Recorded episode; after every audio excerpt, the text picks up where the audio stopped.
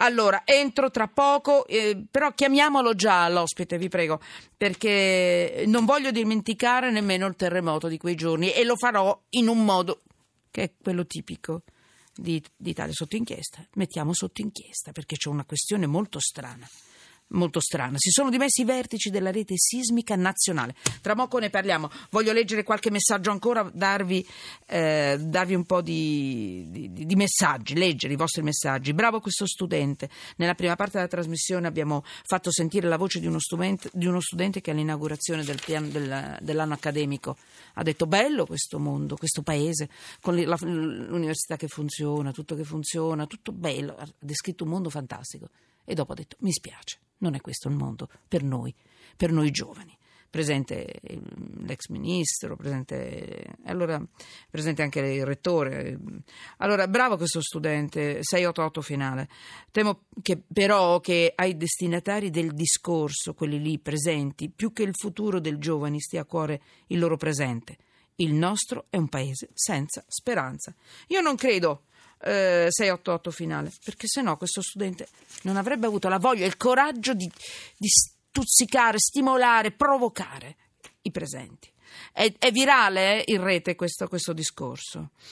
Uh, c'è, eh, c'è, l'ospite, vado, eh, lo so. Uh, Thomas Mackinson, benvenuto, giornalista del Fatto Quotidiano. Eccoci. Benvenuto. Buonasera, buonasera agli ascoltatori. Tua la notizia, la denuncia che in 24 ore si sono dimessi i vertici della rete sismica nazionale. Perché? Di che cosa si tratta? Tra l'altro a un mese dall'ultima botta bestiale di terremoto che nelle zone terremotate continua, per carità. Certo. Però dimmi, è una notizia terribile. Perché? Perché allora intanto vengono al pettine i nodi della storia che Toma, ti, stai, ti sento male, parla bene nei buchini del tuo cellulare. Di, sì, dicevo che vengono al pettine i nodi di una eh. storia che ci riguarda tutti perché ha a che fare con l'interesse e la sicurezza nazionale e dobbiamo iniziare col dire che cos'è l'INGV perché non tutti lo sanno, è un gioiello della ricerca italiana, è il nostro termometro dei terremoti. Ecco, in una situazione come quella che stiamo vivendo in Italia dal 2009 ci si aspetterebbe che fosse trattato coi guanti dai governi e da chi lo gestisce e invece no, cara Emanuela, perché? Perché quel terremoto, quel, quel termometro rischia di spezzare. Pochi fondi, conti in rosso, indagini giudiziarie per malagestione, sprechi, insomma, la solita storia italiana. I nodi arrivano al pettine ora, un mese, come dicevi bene tu, dall'ultima grande scossa, perché? Perché rassegnano le dimissioni simultanee proprio i dirigenti che presidiano gli aspetti più delicati dell'attività. Il direttore del Centro Nazionale Terremoti, il responsabile tecnico della rete sismica nazionale, due responsabili di funzione dell'osservatorio di Bari e solo all'ultimo scongiurate quelle del capo delle funzioni informatiche. Perché, mi chiedevi? Ufficialmente per motivi personali, perché è sempre così, ma le ragioni, a sentire anche alcuni protagonisti, eh, ci riguardano tutti e sono altre parlando con loro che cosa emerge. Insomma, si è capito che lì nel nostro termometro dei terremoti c'è un problema che non è più rinviabile di risorse, di personale, di scelte da fare sugli investimenti. L'ente è in rosso dal 2011, cioè l'ultimo bilancio ha chiuso con un disavanzo di 6 milioni. Se non ci sono i fondi non si fa ricerca, col blocco delle assunzioni ci si trova presto senza i mezzi e senza gli uomini. Questa è la situazione. Le conseguenze Manuela, sì, e eh, eh, le raccontano loro, i dimissionari.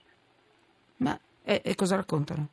Raccontano che ci sono 800 dipendenti in questo grande e importante ente pubblico, ma quelli che sono messi a presidio delle funzioni tecniche operative, cioè sulle 600 centraline che monitorano gli spostamenti della paglia piuttosto che eh, le situazioni di rischio, sono non più di una trentina.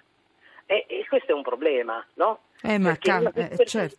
in una situazione eh, diciamo, di nuove prolungate scosse, Dio non voglia, ci dicono alcuni, si rischia di compromettere la capacità di risposta di questo Ma insomma, io dico, scusami Thomas Mackinson, complimenti per le tue inchieste, ne fai una al giorno e non so come tu riesca a farcela, complimenti. Ma questo è forte. Cioè, in un momento come questo, una ricorrenza come questa, un momento di paura di terremoto come questa e di terremoti un, come questo, io.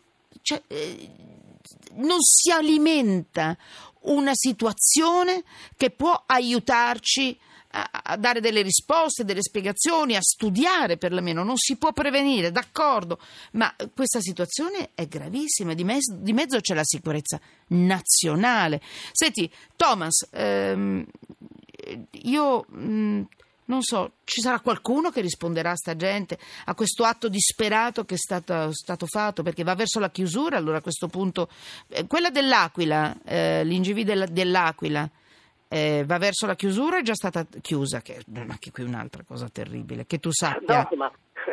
No, allora la, la, vicenda dell'Aquila si è chiusa, eh, ma il punto non è quello. Perché noi abbiamo che... denunciato nel 2016 questa situazione, poi si è chiusa.